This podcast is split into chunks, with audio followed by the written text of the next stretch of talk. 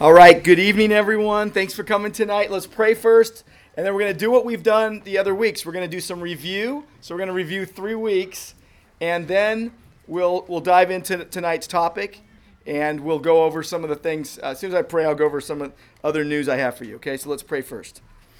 All right, Lord, thank you for this time. Thank you for this day you've given us. Thank you, Lord, you've granted us another day of life. Thank you for your faithfulness, Lord, your goodness, and I pray, Lord, tonight that you would that you would open our eyes to see great things in your word. I pray that you help us in our in our discussion times, Lord, to, to truly understand what you have revealed in your word and what we have seen to be true, not just in your word, but as we live our lives and, and it holds true. And so we thank you, Lord, for, for this time. Thank you for the, the privilege to be here tonight. And we pray in Jesus' name, amen. All right, let's go ahead, look at your notes, and I want you to point a couple things out to you. Tonight, session four. So we've already had three other sessions. Tonight is on free will, on the will of man in salvation and sanctification. And so that's what we're looking at tonight. I also want to point out that we do have topics now for November 28th and for December 12th. We're going to look at God's sovereignty a lot. Remember, I told you we're going to wait on God's sovereignty until later? Well, on December uh, excuse me, November 28th, we're going to look at God's sovereignty and the existence of evil. Okay? And on the 12th of December, God's sovereignty and man's responsibility. So we'll end, you know, this this uh, string of, of teachings for the fall on the 12th with God's sovereignty and man's responsibility. But let me go ahead and first review a few things. And so this will be repetition for those of you that have been here, and it's good to repeat things. Uh, if you haven't been here any other weeks, then you'll be able to, to catch where we've been. And we have more handouts getting passed out. And then we've also got these little gifts for you, these Grace Bible Institute little notebook things. The handy dandy little holder for your pens, even. Okay, so we, we first started with the authority of Scripture. We looked at inerrancy, inspiration, infallibility, sufficiency, clarity, or also known as perspicuity. And the idea of God's word being over all. We have to start there, right? We've got to start there and get that settled in our minds. And I know that in my life, before I was a believer, there was a time when I did not have any confidence in the Word of God because I didn't believe it. I kind of knew it was a book I should respect, but I didn't have a respect for it in the way that God would want me to have. Even after coming to faith in Christ, I was really like voracious about reading the Word of God, but I think I think it was not until I got a couple years into knowing Christ and really had read the Bible probably through maybe for the first time that I really started grasping how important it was. And I remember as a newer believer sitting at Long Beach State in a class and my Bible, and at the time I was using a New American Standard hardcover Bible that were given out to Biola students, and one of my friends gave it to me, and I had it. I was at Long Beach State, sitting in this class, and I had my Bible, big fat, you know, Bible under my desk on this like, you know, little shelf or whatever under the, under the desk. And I remember thinking to myself as this professor is talking about something probably pretty ridiculous. I heard a lot of ridiculous stuff while I was there uh, in in in classes that weren't teaching, you know, Bible stuff, but I just heard a lot of ridiculous stuff. Um, and I remember thinking to myself, everything in my life from here on out is wrapped up in the book that's below my seat. It just dawned on me. It was like my whole life is set, literally. Like everything, everything I need to know is in the Word. This, this my life, this my life is wrapped up in this book. I think is the is the thing that I the, the, the sentence I thought. So the authority of Scripture is huge. You've got to grasp it. And, and I, I would just say this if you, if you don't have a love for the word, and it's probably really rare for someone that's maybe in the, coming into this room on a Wednesday night in October to come here about the free will of man, uh, it's probably kind of rare that you wouldn't have a love for the Word of God. Okay, we all we all know we probably should be reading and studying it more, and that we should love it more. But most likely, you already love the Word of God. But I would just say this: we should always be asking God to give us a deeper love for the Word. And, and, and you know, Psalm 19 and uh, how what the word does. Look, read, read what the word does in Psalm 19. It's, it's amazing uh, how it converts your soul and makes wise the simple and uh, restores you and enlightens you and just on and on and on. And the word never will never fail. And the word stands forever. So that's got to be our starting point. That's got to be our anchor for everything. Now, then, the second week we looked at God's providence. God's providence. And, and I, what I said was we're going to address sovereignty later. So we're going to address it two times in two different ways on our last two weeks. The idea of providence, of God holding everything together and governing and sustaining and orchestrating all things for his glory, and the fact that he is in control of all things, and that he is sovereign, and that he is independent of everything, and God is, is doing holy things because he's holy. He's doing wise things because he's wise. He's doing powerful things because he's powerful. And so he's always involved in, in, the, in the things he has created by sustaining what he has created, keeps us existing. I love how the Bible says that he holds all things together by the word of his power. He holds all things together by the word of his power. And he is holding everything together. So God is continuing in providence to exercise his, his energy, his power, and he is preserving us. And you wonder why you're here tonight. Well, you chose to be here tonight. How many of you chose to be here tonight? Okay? How many of you someone said you're going to be here tonight? All right, there's a couple people in the room, okay? Just to say, you get a notebook too. Give them an extra cookie, okay?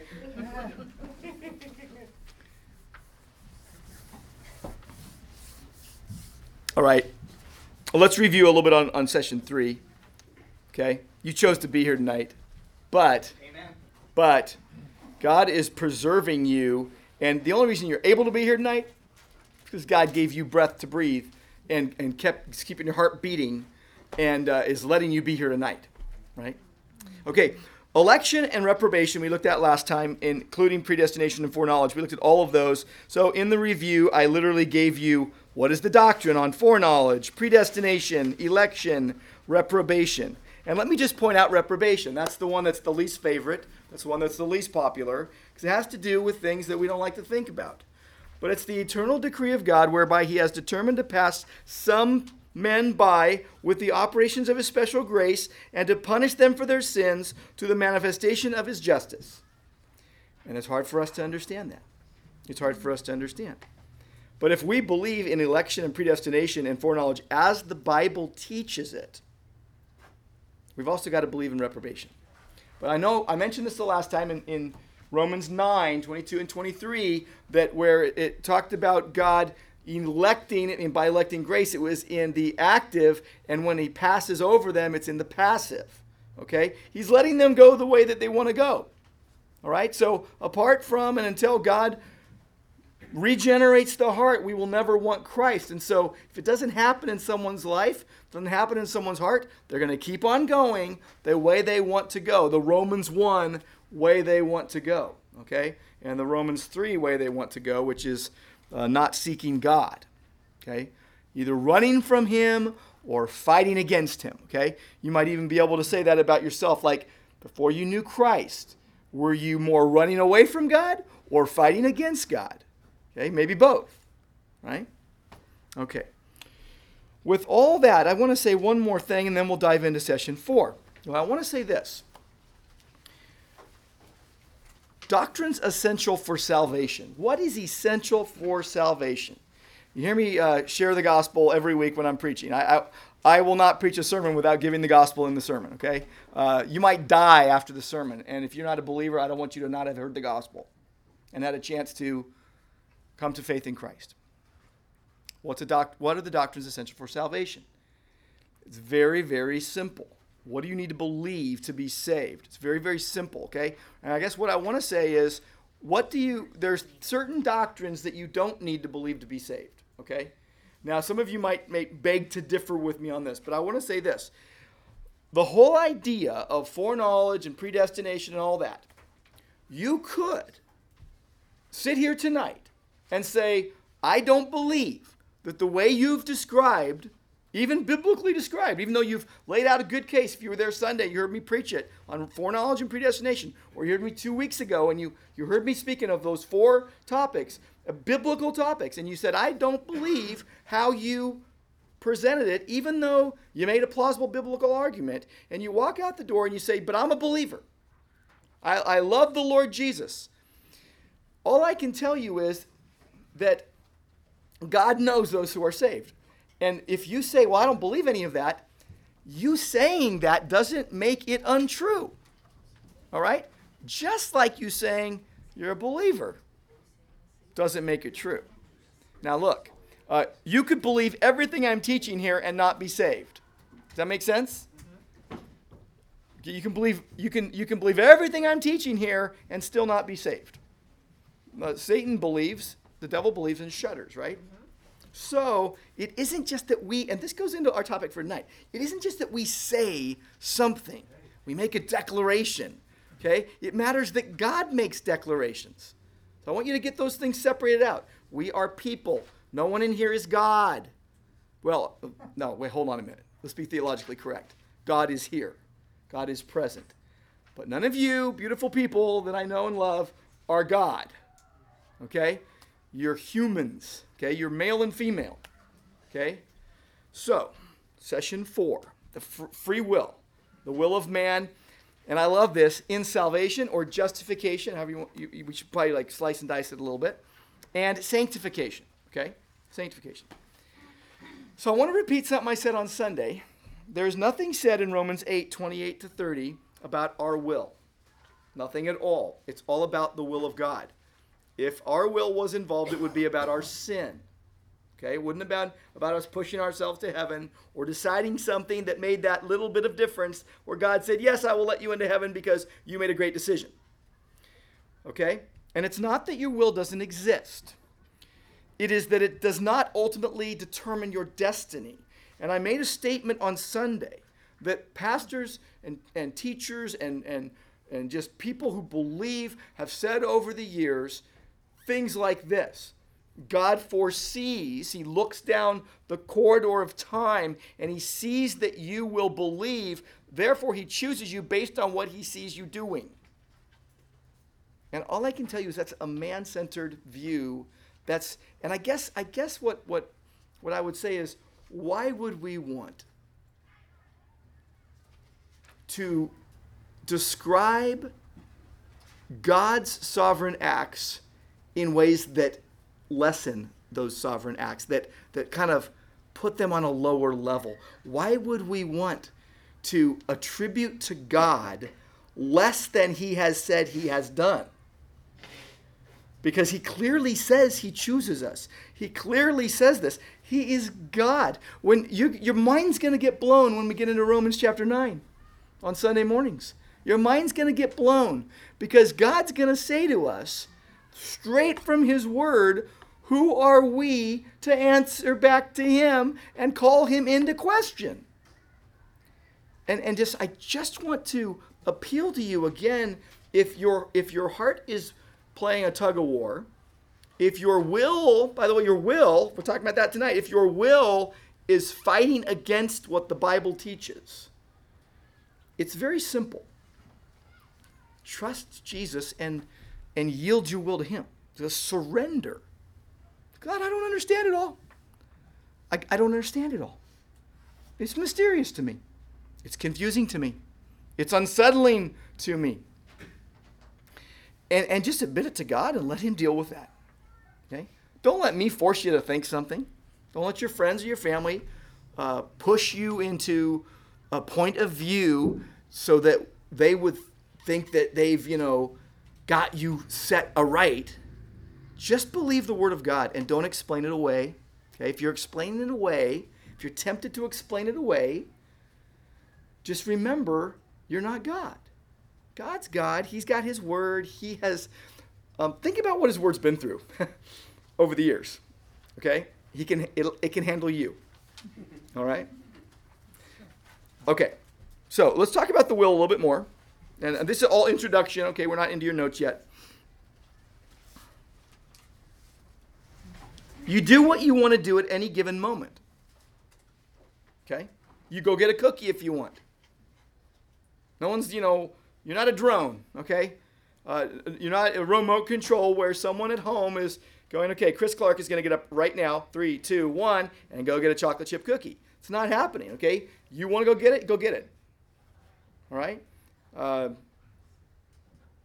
if you want to be saved by Christ, you will be saved by Christ. Now, if you want to mess around and trick, God, thinking you can trick God in any way, you will not succeed. He knows everything, okay? He knows your heart. You can't get away. You can't get around it, right? But you would never want Christ unless God changes your heart to want him rather than hate him. And I gave this out last time, the Ordo Salutis. Did anyone not get one? I've got one left. The only one left in the rest in the whole world. I lost mine. You know what? I'm, I'm, I, I saw that hand back here first. We'll get you one, Sam, but this one's going to Jim. Serve that up to you there. All right? But you can have a cookie. um, if I choose to. no, you will eat it. Um, God secretly and sovereignly imparts spiritual life into you, a dead sinner. And you believe. It can happen instantaneously, but for sure, regeneration happens before you believe. You go, wait, wait, wait, wait. How can it happen instantaneously? God has the math all figured out.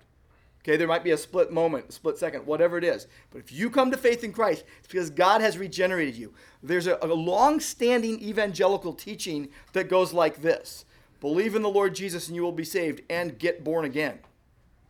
It's not biblically accurate. Jesus said, go through John 3 and just trace it down through there. You must be born again. And it says you must be born of the Spirit. Being born of the Spirit is being born again. You don't set the ball in motion. You don't determine that destiny. Uh, 1 uh, Peter 1 3. According to his great mercy, God has caused us to be born again. Who caused us to be born again? God. God caused us to be born again. And you go, whoa, whoa, well, wait. No, it's because I was at the Billy Graham Crusade in 1985 and I accepted Christ, and that's how God caused me to be born again. You can't find that in the Bible. But some well meaning people teach it. Some loving, well meaning, godly people teach it because they were taught it or because that was the best way they could figure it out. So I just wanted to say, I'm not want to put it down anybody who's had those kind of thoughts or holds those kind of thoughts. I would just say trace it in the Bible and make sure that the comments you're making, the statements you're making, fit with the Bible. Okay? And don't assume what the Bible says because you go, oh, I saw it a long time ago. Go back, just go back and just look at it. Just Trust me in this, okay? And, and here's the other thing I'm going to say, and I, and I mean this in a, in a kind and loving way. I think that everything I've said in the re- weeks previous and everything I'm, I'm planning to say tonight, unless I make some huge mistake, what's in my notes is biblically accurate. I, am not saying that in, I'm saying that in a humble way. Like, um, by, by the way, the things I'm presenting, not the first time they've been spoken. Um, I, am I'm, I'm quoting old dead guys and, and, uh, and other people, and the, and the, histor- the, the Christian church has believed these things all the way down the ages, okay? So, so let's just realize that what I'm putting out tonight, I might say certain things in different ways, um, but I'm mostly standing on the shoulders of people that have gone before me that have a, uh, had a, a solid grasp of what the Bible teaches, okay? So, got to talk about free will, the freedom to do as we please. But remember this the will is not fully free. Okay? I said this on Sunday. The will is not fully free. The, to say the will is free is not fully accurate, and it isn't even intellectually honest at, at, the, at the bottom base level until and unless God regenerates your soul, you'll never want Christ. So, regeneration, being born again by the Spirit, precedes the exercise of faith. Okay, talk about free will. The freedom to do as you please. And I, I'm going to just say, I bet you all did what you really wanted today. Now you didn't go to Italy and you always wanted to go to Italy. I'm not talking about that. I'm saying you just did what you wanted. Well, you didn't want to go to work? Oh no, you did because you went. You just did. You your will to go to work overrode your will to stay home. All right. This morning I woke up and I'm like, I really don't want to go to my men's group at 7 a.m. It's gonna be a long day today. I just kind of want to say I don't feel that good. Just because I'm kind of tired. And I thought about my buddies that would be there, and I'm like, no, I'm going. And I pushed, got myself up, and got myself over there. I was the first one in the booth. Seriously, I didn't like want to go, but my want, my will to to go overrode my will not to go. I did what I wanted, even though I didn't want. You know what I'm saying? Do you really want? I, I go. I, I on my front porch. Um, there was something rotten, like a rotten piece of fruit on my front porch. It sat there too long. A rotten vegetable. It was a vegetable, I think. And it was moldy. I did not want to pick it up. But my will to pick it up and get it off the porch and into the trash overrode my, my not wanting to pick it up. Okay? So, many people get confused by free will. Can I ask you a question? Yes. So is desire and will different? Let's wait on that one. Hold that thought because hold that. No, just hold on to that for a moment because I, I hope that what I say will explain that a bit. Okay? But I don't want to answer right now. Partly because it's a hard question. No, no. Um, seriously, just wait just for a little while. We'll get. We will get there. I, I tr- trust me. Uh, many people are confused by free will. Understandable. Uh, many people see it differently. Understandable. How does God see it? That's what we have to be focused on. So we're gonna. I'm gonna make some introductory comments, which I've been doing. Then we'll look at a bunch of Bible verses, and then we're gonna look at a bunch of quotes. Not all of them that I get in your notes. You can do that reading on your own, okay? But I'll highlight a few. And then we're to look at applying this doctrine, okay? Applying the idea of free will, and, and especially in sanctification. We'll get to that, okay? All right.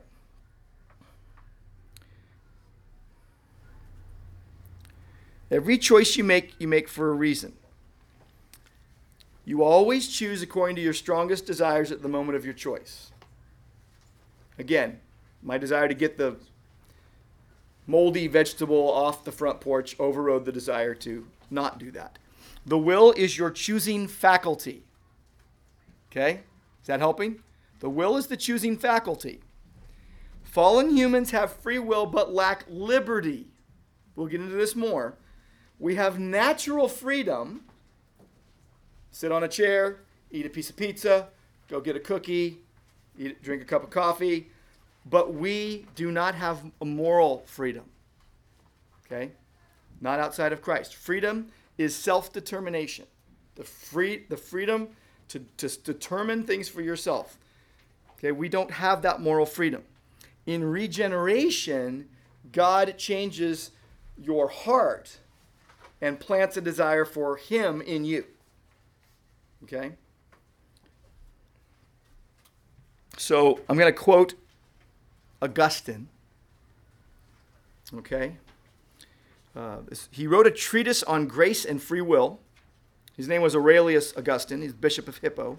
And here's what he said With reference to those persons who so preach and defend man's free will as to boldly deny and endeavor to do away with the grace of God which calls us to him and which delivers us from our evil deserts and by which we obtain the good deserts which lead to everlasting life, we have already said a good deal in discussion and committed it to writing, so far as the Lord has granted to, to enable us.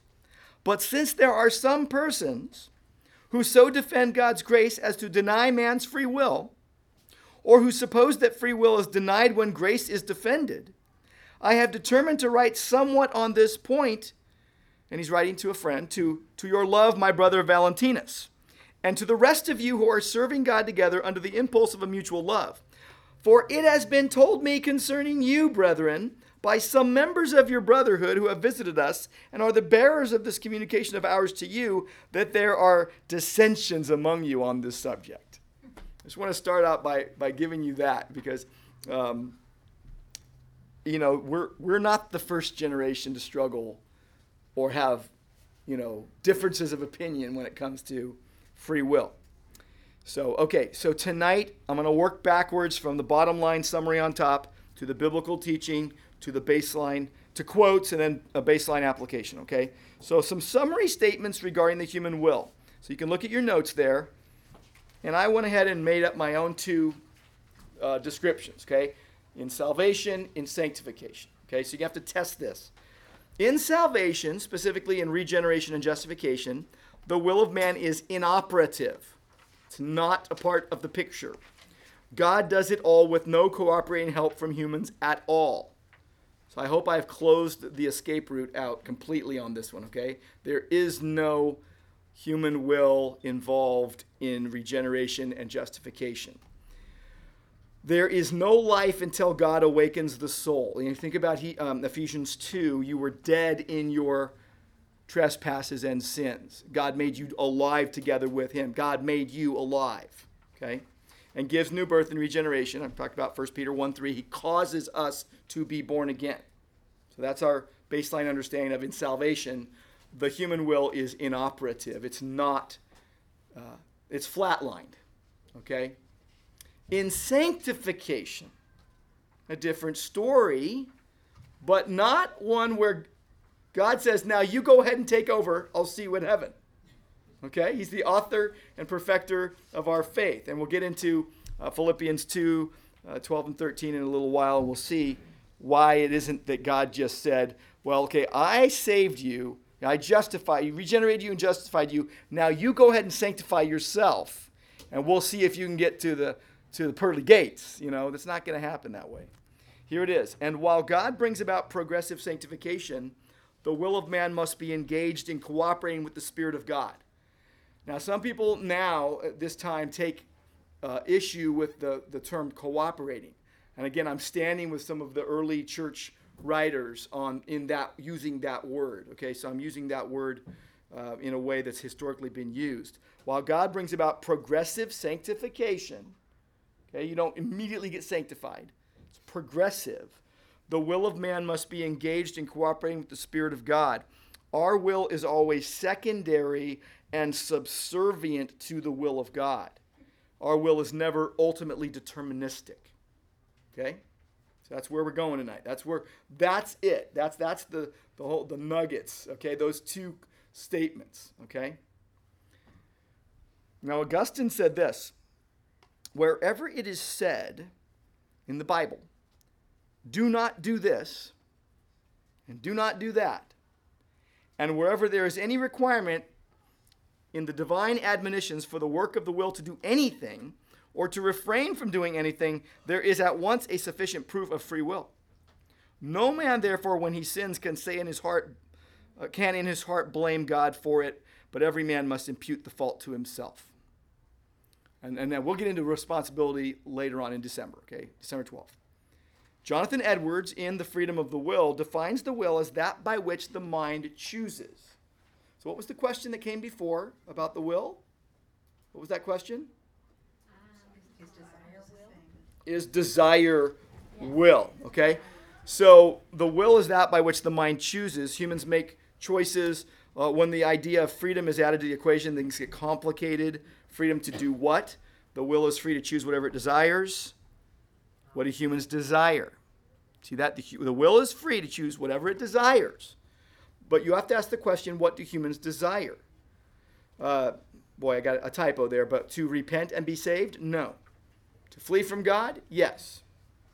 The fall left the human will intact to choose, yet we will never choose God due to our depravity. Uh, basically, the way Augustine put it was, and I mentioned this before, was we have free will, but we lost our liberty. We have the natural freedom to act according to our desires, but our moral freedom is lost. This is why, even as a believer, you can go ahead and desire something wrong and do something wrong, and you got to you got to deal with it. Can't blame God for it. Okay, you really can't even blame Satan for it. James one says uh, you got to blame yourself for it. Okay. So to choose Christ, God must change your heart. Every choice you make for a reason, you always choose according to your strongest desire. I'm repeating myself. We choose. Fallen humans have free will but lack liberty. The freedom to choose Christ, that's the liberty. Freedom to choose Christ. Fallen humans lack that. Freedom is self determination. In regeneration, God changes your heart and gives you a desire for Himself. Okay, that's, that's the summary of the whole idea for tonight. Okay? Let's get into some Bible verses, okay? And, and we're going to read, uh, I want to re- reference every one of these. So if, let's do this like we did other weeks. Um, somebody look up these verses. So someone look up Exodus 33 19, uh, Romans 9 8 to 24, Deuteronomy 32 39, and, and all the way down. Have those ready because when we get there, we're going to, I'm just going to say, someone read that, okay? And read it loud and clear so all of us can hear. So let's go ahead and start with Exodus 33 19. Somebody read that. I will if I can get there. Somebody get there before me. And he said, I will make all my goodness pass before you and will proclaim before you my name, the Lord. And I will be gracious to whom I will be gracious, and to show mercy on whom I will show mercy. Okay, we had to start there, okay?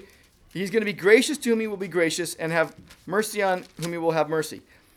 Now, what I, what I aim to show you in, in seeing these verses, because it's just a cross section of a few verses from the Bible, you can go almost anywhere in the Bible and find, you know, God's sovereignty and man's responsibility. And you can find, for example, why would God want to have, let's ask the question, why would God need to have mercy on someone? Why, why would he? Why would why why would human beings need to be shown mercy? What's mercy? Mercy is Not getting what you deserve. not getting what you deserve. Okay, holding back the, the punishment that our sins deserve. Right? Okay, so that in grace he can extend to you what you don't deserve. Okay, but you, he holds back the wrath of God. Why would God be holding back His wrath against humans? What would be? Why is the wrath coming at humans? Because we deserve it. So you think about the fallen human will, okay? And when people want to go around saying everyone's got free will and you can choose and this and that, and they're they're they're ignoring the things I, I mentioned at the beginning that our wills aren't free to choose Christ unless Christ frees the will. And that freeing comes before you exercise the gift of faith. Does that make sense? Okay? All right. Now, Romans 9. So, Romans 9 is pretty key here. Let's go ahead. We're going to go ahead and read 8 to 24. Can someone read that really loud for us? This means that it is not the children of the flesh who are the children of God, but the children of the promise are counted as offspring. For this is what the promise said About this time next year I will return, and Sarah shall have a son.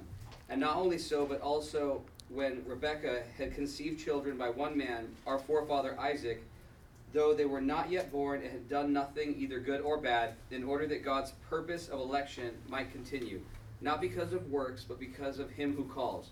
She was told, The older will serve the younger. As it is written, Jacob I have loved, the Esau I hated. What shall we say then? Is there injustice on God's part? By no means.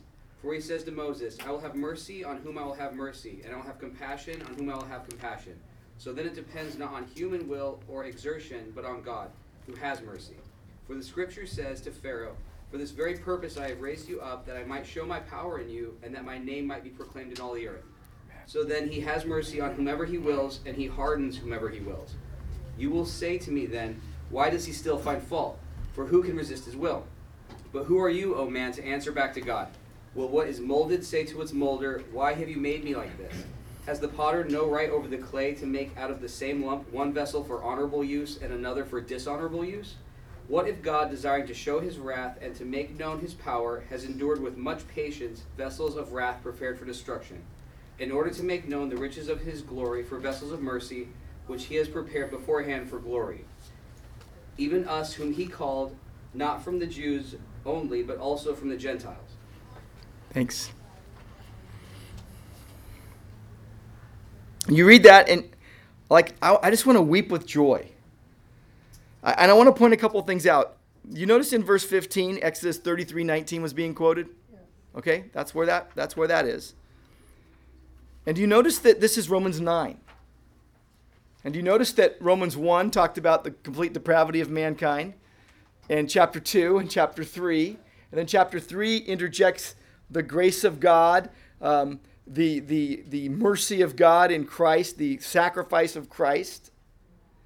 And, and you notice that as you go on into chapter 4 and 5, now we're getting into who we are in Christ it's written to Christians. In chapter 6 and even chapter 7 with the, the sanctification struggle that we all go through. And then chapter 8, these magnificent um, assurances from God of our salvation. And then you get into chapter 9, and he's talking about his sovereign choice. And he waits to chapter 9 to bring it up. Not that he couldn't have started the book that way, but I have found, and, I, and not that you couldn't evangelize someone from here. All scripture is inspired of God and profitable for teaching, reproof, correction, training in righteousness. The man of God may be adequate, thoroughly equipped for every good work. But I think it's striking that this is given to the believer after this ground, this amazing groundwork has been set. And it's it's it's in you know in the in the in the perfect mind of God to give it to us in this way. And I didn't know, like I mentioned bef- on Sunday, I didn't know all these things when I came to faith in Christ. But I'm sure glad I know them now. And I'm sure glad when I read them, my heart rejoiced. That I didn't push them away and say, well, why would God do that? Because He did, this is Him saying He did good things for us in Christ. So why would we want to ever explain them away? Why would we ever want to throw them by the side, kick them to the curb? We ought to embrace these with our whole hearts and say, "Wow, God, you love me so much. You did this." In fact, what's the what's the response of Paul going through Romans 1, 2, 3, 4, 5, 6, 7, 8, 9, 10, and 11? What's the response of Paul? Look at Romans 11, 33. Oh, the depth of the riches and wisdom and knowledge of God! How unsearchable are his judgments, how inscrutable his ways. Who has known the mind of the Lord? He's, he's quoting Isaiah 40. Who has known the mind of the Lord? Who has been his counselor? Who has given a gift to him? Now he's quoting Job. Who has given a gift to him that he might be repaid? For from him and through him and to him are all things. Right there, you want to you want a proof for the sovereignty of God and salvation? Why you want a proof for the foreknowledge and, and predestination? From him are all things. From him. And then and through him, through his power, and and to him, our worship goes to him. To him be the glory forever. Amen. This is pure joy, just pure, pure joy. Let's go back to uh, Deuteron- go back to the Old Testament, Deuteronomy 32, 39. Someone have that to read loud? See now that I, even I, am He, and there is no God beside me. I kill and I make alive, I wound and I heal, and there is none that can deliver out of my hand. And there, God's just making a statement, kind of a, a little capsule statement of how there is no God but Him, and He does all these things. Okay? By the way, as we're going through these verses, even if you're not the one to get the verse and read it, I encourage you to look it up, whether it's on your electronic device or your paper Bible. Just go through the process of searching the scriptures with us. Just go through and look it up. It's a good thing. It's a fun thing to look up verses in the Bible. And you're like, I don't know my Bible well enough. You will when you start doing this a lot. Okay? You will get to know it. All right, let's look at Job. Job chapter 12, verse 14. Job 12, 14. Someone have that? Okay, go. He tears down, none can be He shuts a man in, no, none can open. Is this what God does? God does this. Daniel 4. Daniel 4. All the inhabitants of the earth are counted as nothing, and he does according to his will among the host of heaven and among the inhabitants of the earth. And none can stay his hand or say to him, What have you done? At the same time, my reason returned to me, and for the glory of my kingdom, my majesty and splendor returned to me. Okay, uh, here's, a, here's a, someone giving a testimony for how amazing God is and what, his, what how amazing his works are. Go to 2 Timothy 1 9. who saved us and called us to a holy calling, not because of our works, but because of his own purpose and grace, which he gave us in Christ Jesus before the ages began. Did you, did you see what is in that verse? Did you see what is in that verse? Oh my goodness, it's everything's in that verse. It's all there. So look at that closely with me. 2 Timothy 1 9. 2 Timothy 1 9.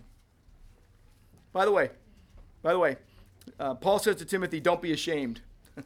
don't be ashamed of the testimony of Christ, nor of me, his prisoner. Share in suffering for the gospel by the power of God, who saved us. So we're unashamed of the one who saved us and called us to a holy calling. And he did so not because of our works. It wasn't anything we did. It wasn't anything we did. It was his purpose. And, and he gave us, which he gave us in Christ Jesus before the ages began. It's like Philippi, um, Ephesians 1, you know, being um, predestined um, before the foundation of the world, right? Chosen before the foundation of the world. John 15, 22. John 15, 22.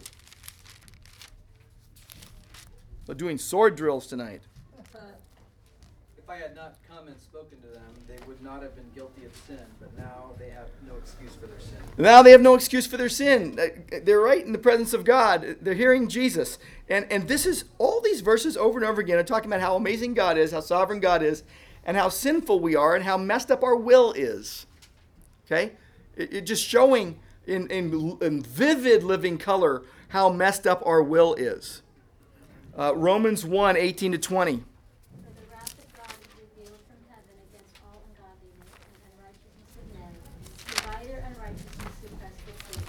For what can be known about God is plain to them, because God has shown to them. For his invisible attributes, namely his eternal power and divine nature, have been clearly perceived ever since the creation of the world and the things that have been made, so they are without excuse. Uh, without excuse. Okay? It goes on to say they exchanged the glory of the immortal God for images, and God gave them up in the lust of their hearts to impurity, and, and they exchanged uh, all the, the, the, the things that God ordained for man and women, and, and God gave them up to a debased mind. And these are people who think they can choose Christ? Why would they want to? They hate him. Okay? Diametrically opposed to him. Foolish, faithless, heartless, ruthless. Verse 31. They know God's decree. They know who practice such things deserve to die. And not only do they do them, they give approval to those who practice them. You see how messed up the will of man is? This is the will of man outside of Christ. There's no way you wanted Christ before Christ did a thing, a thing in your heart to make you want him. Let's go to James 1 13 to 15. James, go ahead. Let no one say when he is tempted, I am being tempted by God. For God cannot be tempted by evil. And he himself does not tempt anyone. But each one is tempted when he is carried away and enticed by his own lust. Then when lust is conceived, it, is, it gives birth to sin. And when sin is accomplished, it brings forth death. So you really don't have to say anything about that. Let, you let this let the word stand. These are definitive statements for how messed up the will of man is. Okay? Uh, when someone says they have free will, show them James 1, 13 to 15. Talk to me about how free you are. Okay, Proverbs 19, 3. When a man's folly brings his way to ruin, his heart rages against the Lord. Oh, so he doesn't choose the Lord. Oh. Proverbs 3:11. My son, do not despise the Lord's discipline or be weary of his reproof. um, God disciplines, and this uh, shadow uh, go go go into you know you go into Hebrews 12, and it talks about uh, God's discipline even of a believer. And you think about this. So the will um, is is freed to choose Christ in Christ, but we're still choosing sin too. I'm going to venture to guess that you've all sinned today. Okay, and if you say you haven't, you're probably sinning. Okay, it's just the way things are. It's just the way things are. I've had people say to me, "Well, I didn't sin at all today." I'm like, you just did. No. Okay, 1 John 2, 15. God knows, God knows. Um, 2.15. 1 John 2.15. Do not love the world or the things in the world. And if anyone loves the world, the love of the Father is not in him. Why did God say do not? Because you have a will. You have a will. Okay? You're going to be held accountable for that. 1 Peter 1 3. I've, I've quoted it like twice already tonight. Let's just turn to it again. You know it by heart, but let's go ahead and read it right from our Bibles. Blessed be the God and Father of our Lord Jesus Christ. According to his great mercy, he has caused us to be born again to a living hope through the resurrection of Jesus Christ from the dead. That's part of a sentence. To an inheritance that is imperishable, undefiled, and unfading, kept in heaven for you, who, who by God's power are being guarded through faith for a salvation ready to be revealed in the last time. That's a three verse sentence, not the longest sentence in the Bible, but it's one of the best. It's one of my favorites. It gives me everything I need to know regarding what God did and what He has laid up for me in heaven and what He is doing for me right now. He's guarding me through faith for salvation. So let's, I want to show you two more things, and we'll go into some, well, one more thing, and we'll get into some quotes. Just a thing that Wayne Grudem put together the differences between justification and sanctification. This is important as it relates to our will. So you've got justification and sanctification. In justification, justification is a legal standing. God declares you not guilty. God declares you right with Him. Sanctification is an internal condition. Now, it comes out on the outside. You can see it, but it's really an internal thing. You got to remember that. It's very easy for us to think, well, I'm working on it. Okay? I'm making myself better. I'm doing this. I'm doing that. Um, the Bible doesn't give a works oriented self improvement plan for Christians. Okay? I, I kind of bristle when I hear people say, I'm working on self control. it's like, I don't want to be around you. Uh, only because it's like you're working on it. Like, come on. I mean, seriously, I think we need to be. I'm, I'm picking on words, but I think words are important. And uh, you know, I used to say that, but I'm like, I'm, at one point, I remember thinking, what, what am I, what am I saying here? I'm working on self-control, so I'm determining what God needs to do to sanctify me. Okay, you can take issue with me on that. It's okay. Um, justification once for all once for all time. Sanctification continuous throughout your life. This is a process. Okay, if you got the Ordo Salutis there in the back of your Bible, like I have in mine, here's what it says A progressive, lifelong work of God and man that frees us from sin and makes us more like Christ. That's sanctification. Okay? Uh, justification, entirely God's work. Okay, so free will in justification, they're not yours. It was God's free will that chose you, okay, and, and saved you. In sanctification, you cooperate. Okay, you cooperate with God. Justification, it's perfect. Uh, sanctification, it's imperfect in this life. Justification, everyone gets the same justification. If you're, if you're saved, you got the same sa- uh, justification everybody gets. Sanctification, greater in some, lesser in others. That's weird. It's not a competition. Okay, it's not a competition. By the way, think about comparison. Just think about, take a little sidebar here with me, okay? Take a little side trip with me on comparison. The death knell for a Christian, okay? I'm serious. Like, uh, where does, where, what good place does comparison take you? Oh, look, uh, he's better looking than me. He's faster than me. He's smarter than me. Oh, look, she's prettier than me and she's, you know, more accomplished than me and she's this or that. Real, I mean, what good does comparison bring you? It just makes you feel horrible or makes you not like other people. Okay, so comparison is not a good thing. So you shouldn't go around going, well, that person got these gifts, or that person got to do this, or that person got to do that. You know, sit down with them and, and hear their story. You might go, wow, I wouldn't have wanted to go through that. Right? Everybody's got backstory and and and front story. Okay, there's stuff going on right now too. So I'm just saying, don't you, you, man, uh, First Samuel 16. Man looks at the outward appearance. God looks at the heart. You don't know what's going on in everyone's heart. You, are like comparing yourself to all these people, and you, you're assuming all these things about them.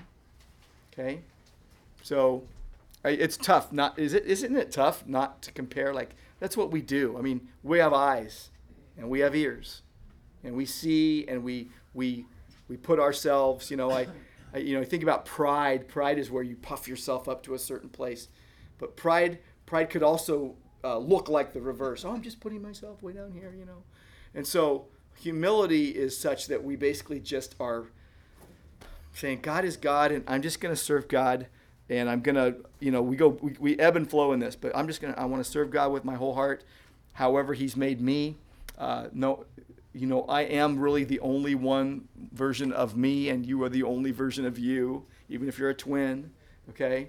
Um, let's go to some pithy quotes. Now, couldn't help it. I'm sorry I couldn't control myself. I really wanted to give you R.C. Sproul's quote again. Okay? It was in your notes last time.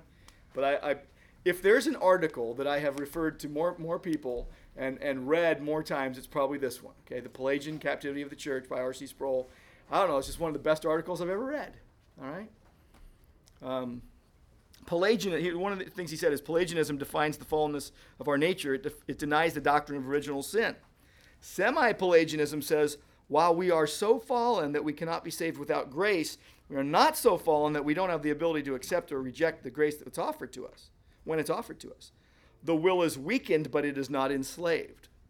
the Bible tells us the will is enslaved in not in, in many, many words.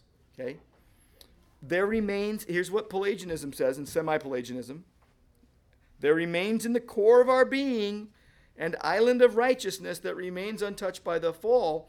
It is out of that little island of righteousness, that little parcel of goodness that is still intact in the soul or in the will, that is the determinative difference between heaven and hell. You know, and, and the answer here is it's a mythical island. The will is enslaved and man is dead in his sin and trespasses. The, the, the sooner we grasp that, the, we're on our way to healthiness, okay? Uh, there's a there's a good a good article by um, James Montgomery Boice, Predestination and Free Will, and uh, wrote it in eight, 1983. And um, he, in fact, let's read this. This is short enough. I, I put some in here that are short enough that I want to read, and the really long ones we're not going to read. Okay. So, I'm not a philosopher, he says, but I have read that the problem of the will is the most discussed issue in philosophy is also a major subject in religious discussion. Martin Luther believed that it is the essential issue in Christianity because it relates, as is perfectly plain and I trust will become even plainer as we deal with it in this hour, to the doctrines of sin and how serious sin is, grace and how necessary grace is, and how grace must function in us if we are to be saved. At the end of his monumental defense of the will, will's bondage, after he had demolished the arguments of Desiderius Erasmus of Rotterdam, whose work he was answering, Luther turned to the Dutch humanist, I love this, and com- complimented him on at least focusing on the central matter. He wrote, I give you hearty praise and commendation on this further account that you alone, in contrast with all the others, have attacked the real thing, that is the essential issue. Free will relates to the fall. And when we talk about the fall, we want to ask how far did man fall when he fell? I tell a story about a mountain climber making his way up a steep ascent of rock who slips and is about to go over the edge of a cliff to his death. He throws out his hand and catches himself on a branch. There are some people who think the fall is like that. It is a serious slip and it's certainly leading in the direction of destruction, but there is that branch. We catch it, and having not fallen completely, there is always the possibility of getting ourselves back up onto level ground and on with the climb again. Uh, Walter Chantry wrote an article um, called The Myth of Free Will, and it's really good. It's long, but you should read it later. Okay, that's one for later. All right, it's kind of long. It's not the longest article, but it's it's a bit long. So keep on going through that. Go go go go go go. Uh, I want to read you a quote by D.A. Carson. Human freedom since the fall cannot be discussed without reference to the fall. Jesus insists that anyone who sins is a slave to sin. We read that earlier. Even when doing our best, I love this. Yet listen to this quote. Even when doing our best, we hear a little whisper over our shoulder telling us how good we look while we're doing it. We devote ourselves to God for an hour of prayer. We spend part of the time wondering if people realize how pious we are. We give ourselves sacrificially to some good cause, then spoil it by being condescending or unforgiving to those who have not similarly given themselves. We live for a few moments or a few hours with God genuinely at the center of our affections, our desires, our goals, and then get sidetracked by personal ambition, lust, or greed. Our wills then are not fully free, they are enslaved by sin. That's probably one of the better quotes that we can gra- you know, grasp onto there. There's a little article, just a really little article, and you can read this one later too, uh, by A.W. Pink, A New Creation. It was previously had another title, I think Regeneration or something. There's another article uh, about God's will and man's will by Horatius Bonar. Horatius Bonar. Um, I misspelled his. I, I always see my typos after the fact. There's not two I's in his name. And um, go, go go past all that. Go past all that. Okay, keep going, keep going. Uh, there's another thing I put in here about Thomas Boston. Uh, he wrote some books about um, sanctification. Uh, he wrote a, a, thing about sanctification. So there's some, something there for you. Okay? But get into the applying the doctrine. That's, we're going to go to the applying the doctrine, okay? First, I want you to go to 2 Corinthians 3.18. 2 Corinthians 3.18.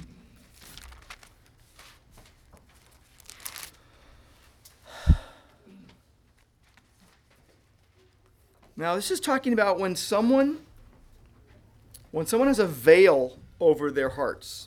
But when someone turns to the Lord, the veil is removed. So there's this it's like people saying I was once was blind and now I see, right? The, you can actually see. And it says in verse 18, we all with unveiled face beholding the glory of the Lord are being transformed into the same image from one degree of glory to another. For this comes from the Lord who is the Spirit. So you're beholding the glory of Jesus.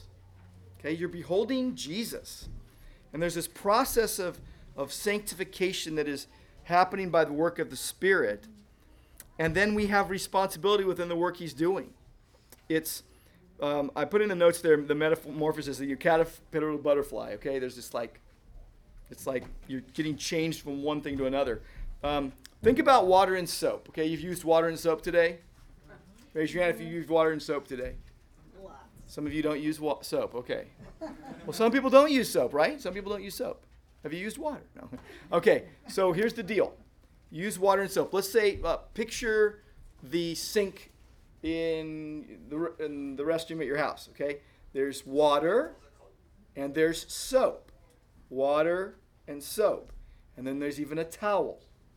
And you are out in, in outside getting your hands all grimy and dirty you're working on a car, maybe you're working in the ground and you get all this mud on you, maybe you're cleaning up a rotten piece of vegetable on your front porch.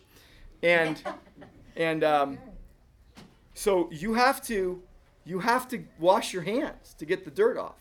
Okay? Uh, or you take a shower. You gotta get in the shower and you know lather up. You got to You gotta do the thing. Now, so here's the deal.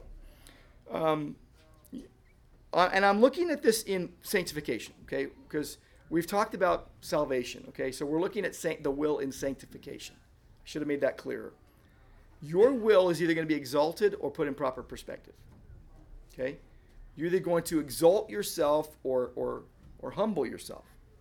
And I guess I, what I put here was don't be guilty of exalting human will arbitrarily just because it feels good to the flesh or sounds plausible to the mind. But you think about this idea of your will. Your will still has to be engaged. Your will still has to be engaged. Okay? It just is never over God. Okay? Now, what about when you're sinning? Where's your will? Huh? Totally on yourself. Okay, totally on yourself. Where are you putting your will? You're putting it be, before God. Okay? Um, we might not want to say above God because He's over all, but you're putting it before Him. Your, your, your priority is, is there. Okay? So go over to 1 Thessalonians uh, 4 11 and 12. This is a. Um, this is a good verse, two verses here. It's going to tell us to do something. Okay? So, context of pleasing God. Okay? So, a, a Christian wants to please God, right? You have to have your will engaged to please God. Okay? Your will is now free in Christ to choose what is good, but you know you don't always choose good. Why are there so many places in the New Testament and the Old Testament where it's like, do this? Followers of, of God, do this. In, in, in the New Testament, followers of Christ, do this. Why would we need to be reminded? Why are we being reminded all the time in the Bible to do things that are good? Yeah, we're prone to wander, right? Prone to wander. Lord, I feel it. Prone, prone to leave the God I love. So look at verses 11 and 12. And this is the urging, okay? Strongly. Do this more and more. Aspire to live quietly and mind your own affairs and work with your hands as we instructed you so that you may live properly before outsiders and be dependent on no one. He's, this is right before he gives them the passage that we read at every Christian funeral about the coming of the Lord. It's like, like this great dichotomy, and it goes perfectly together. It's like, until, until glory, keep doing this. Okay, keep doing this. Do you see in your notes there's a 2LQ thing? Do you see that? 2LQW409, you know what that is? It's a license plate number. Okay? It's a license plate number. It was it was it's kind of silly, but it was it was my license plate. I think from around 1988 to I don't know, uh, when I got rid of the car. It was a Celica. It was, a, ni- it was an 88. It was a used 88 Celica, but I bought it at the end of 88. Uh, my car got crashed. My buddy was driving my car. We were going to a Christian camp, and somebody side somebody bashed into it, into my car while he was picking something up, and I got a new car out of it. It was great. But uh, that was my license plate, 2LQW 409. So I'm reading um, 1 Thessalonians 4 about um, to live quietly, to work quietly. Uh, NASB, I think, said work quietly. So this became like this, this little message. Okay? Here's what it stood for um, to love quiet working and live a clean life. You know, Formula 409? Formula 409. Remember that? They still make Formula 409? There you go. It cleans things, right? It cleans things. So that was my reminder to, to love quiet working, to, to humbly serve the Lord and, and live a clean life. Okay? Uh, it's always good to have little reminders, right? Make it your ambition. Make it your ambition. So I'm going to read you a couple things, and then we're going to talk about some uh, some things. Gonna, we'll have about 15 minutes this time to talk. So our heart is changed by the Spirit of God through the Word of God, renewing our minds so our thinking is in alignment with who we are in Christ. Just think about that sentence for a moment. Our heart is changed by the Spirit of God through the Word of God, renewing our minds so that our thinking is in alignment with who we are in Christ. Okay? Our will gets changed even moment by moment as we trust the Spirit of God to use the Word of God to renew our minds. Can, can anyone in the room think of a time recently where you actually changed what you were going to do and said, I'm not going to do that? That wouldn't be good. Instead, I'm going to do this. Can you think of a time? Yeah? Well, you want to share with us? Saw your. it's really, really, really dramatic. What's that? It's really dramatic. That's okay. You, you raised your hand, so I thought maybe you want to tell me, but that's okay. We'll tell. We'll talk later. Okay. But anybody want to have one that would you could share that you go, yeah, I, I was going to do this, but I did this. Debbie. Have a quick one. Yes. Washed a bunch of the bottles for the baby because my son and daughter-in-law, you know, and you know that's not my job to do, but Yeah. I did it, and I went over and sat down. I told her I did it, and then I'm thinking, why isn't she thanking me? And all of a sudden, I just checked myself. I got, you don't say it, but my heart, my mind thought it, my heart, you know, Yeah. but that that was me. She she should thank God Mm-hmm. that somebody's there to help her. Because I'm just God's servant. And She shouldn't thank me. All right. Well, she could if she wanted to. Yeah. If she was thankful, not- but you know, if she was grateful. It's not my place to say, aren't you going to say No, absolutely, absolutely. You, no, you're so right. So, so go to um, James one. Go to James one.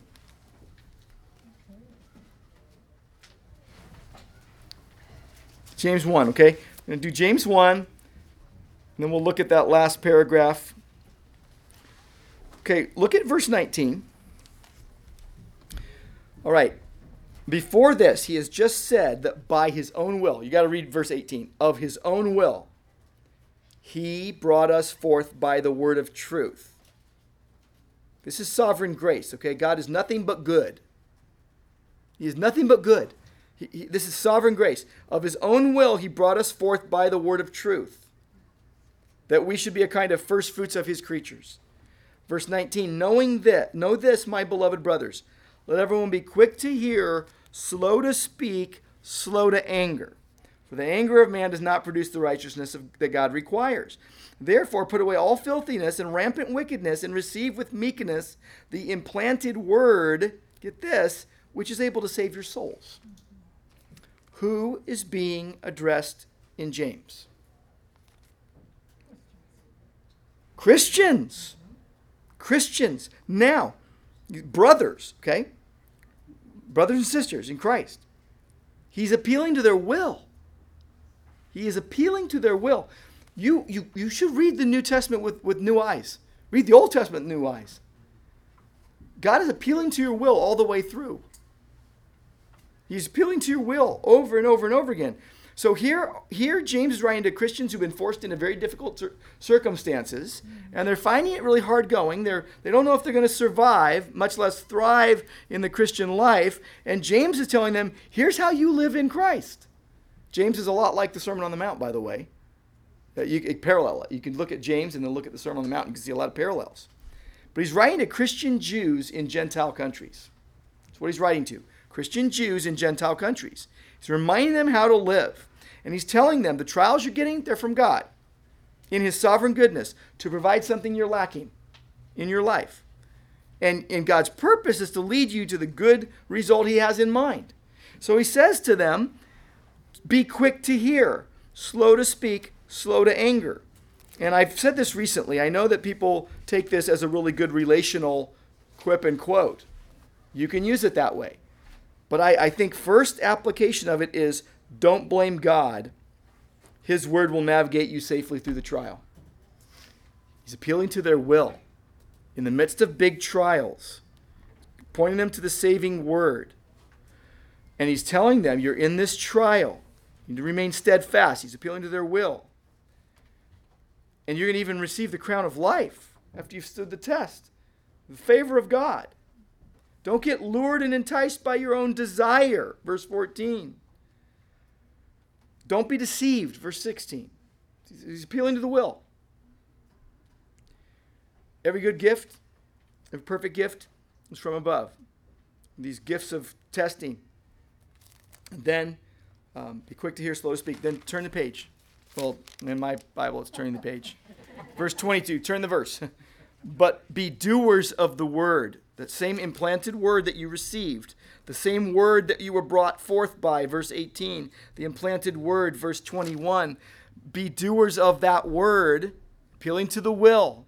Okay? The most important thing we can take from tonight, we talk about the will, is not wondering about people you don't know who are who aren't believers, or wondering what that Christian that looks like they're living like hell is doing, but you. Okay? And me, my own life. I got to look at my own life. Be doers of the word and not hearers only, deceiving yourself. The will is getting appealed to. So we're in the process of sanctification. Uh, believers are in the process of sanctification, progressive sanctification. And God, God's will is over ours. God's will is over ours. Our will is always subservient to His. Our will is always secondary. But our will must be engaged. Okay? Our will must be engaged. If anyone is a hearer of the word and not a doer, he's like a man who looks intently at his natural face in a mirror. He looks at himself and goes away and at once forgets what he was like. But the one who looks into the perfect law, the law of liberty, and perseveres, so remaining under trial, being no hearer who forgets, but a doer who acts, there's the will in operation. He will be blessed in his doing. Okay? This is really important. Um,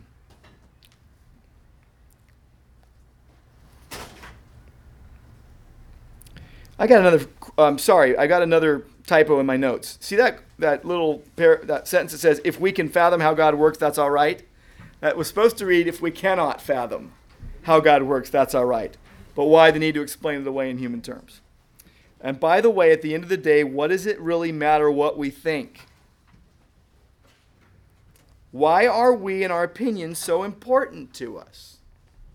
I think we all know the answer. We're selfish, we're sinful, we seemingly forget how awesome and sovereign and amazing God is.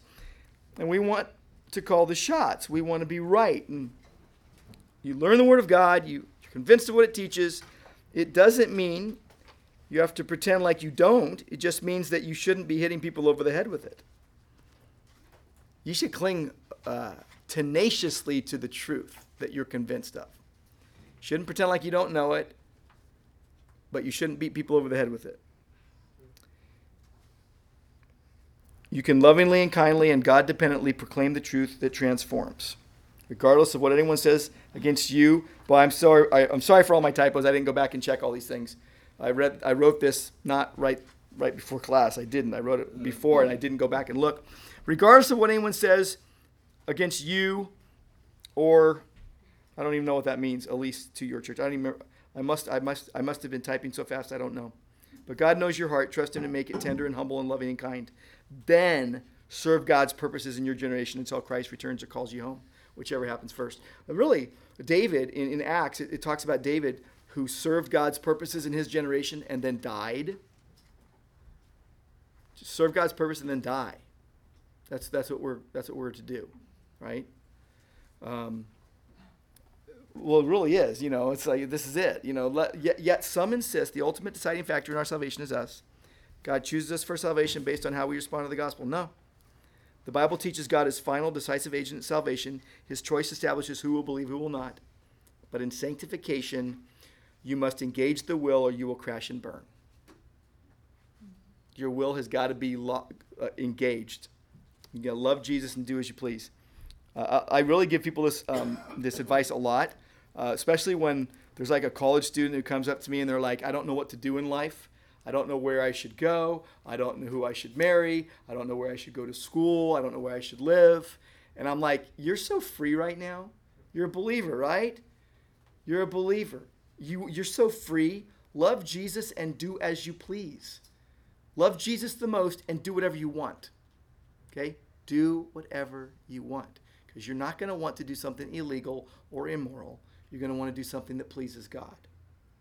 And so I, I give that advice all the time. I'm like, you know what? Just love the Lord and just just just do the thing you really really want to do. Because here's what happens: if you don't, what are you going to do? Regret it? Oh, I should have done that. Just go do that. I'm serious. You should. All right. Any any thoughts before we get into some groups? So you're saying that uh, sanctification is synergistic? Sanctification, God and you uh, in cooperation, but God is fully ultimate and fully in control of it. God sanctifies us. We don't sanctify ourselves. Yeah. Synergistic is not a word I use tonight. It's probably not a word I would choose to use, but you know, some people use it. It's not my it's not my thing. I got a question. In uh, James 1:13, 15, I, I noted uh, God cannot be tempted. And after he was tempted for what, 40 days? But he, he can't be tempted with evil, right? Oh, okay. Yeah, but but G, okay, so Jesus being tempted in the in the wilderness. There's a whole thing about the temptation of Christ that is, is pretty uh, great. I don't know. Maybe we can get into it one of the weeks about uh, the sovereignty and, and, and God's sovereignty and, and existence of evil. Uh, but there's some things about Jesus and his impeccability that he's un, uh, not able to sin. Uh, that's interesting about the whole temptation thing in the wilderness. But uh, So can, can we think that temptation came to him, but unlike us, he did not have an evil response to it? Like we see chocolate cake, we want to grab it. sure, I would go to. I would yeah, I would go to. He, he's hundred percent Yeah. man and hundred percent God. Yeah. So he could be tempted as man, but he could not uh, Could not sin. sin Right. because he's God. Well- and therefore it sh- proved his righteousness. That's what the whole temptation was about to demonstrate. Right, and if, I'll just point you to one thing, and then we'll go into the, our groups. But uh, Hebrews four fifteen. Okay, um, I had someone, I had a pastor say this to me one time. Uh, it's for we do not have a high priest who is unable to sympathize with our weaknesses, but one who in every respect has been tempted as we are, yet without sin.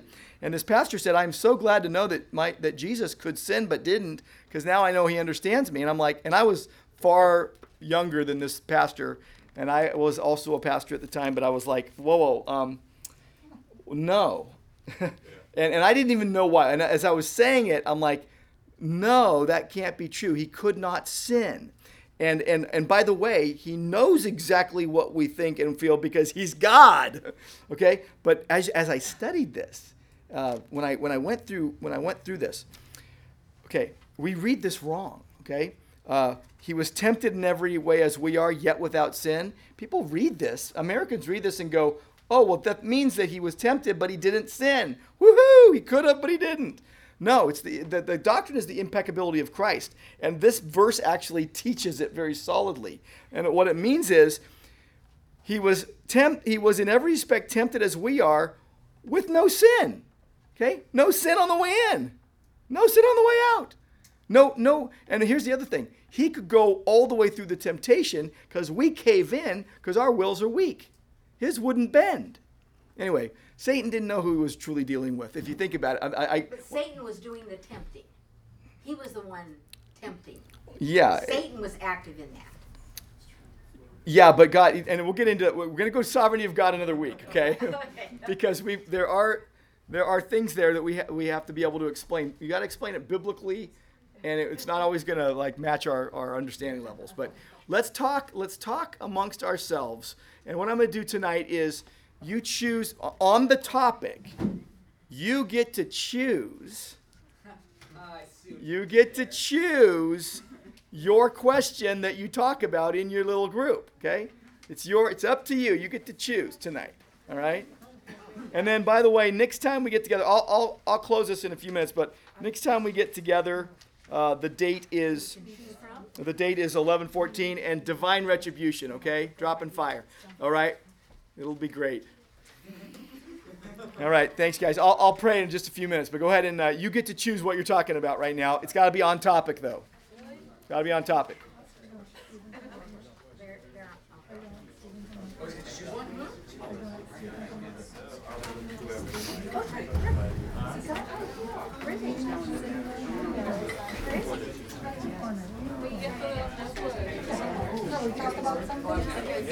What, what? You choose. No, you, you choose. What do you want to talk about? There's more over here. There's a whole bunch. Did you get one? Katie, did you get one? Yeah. Huh? You got one already?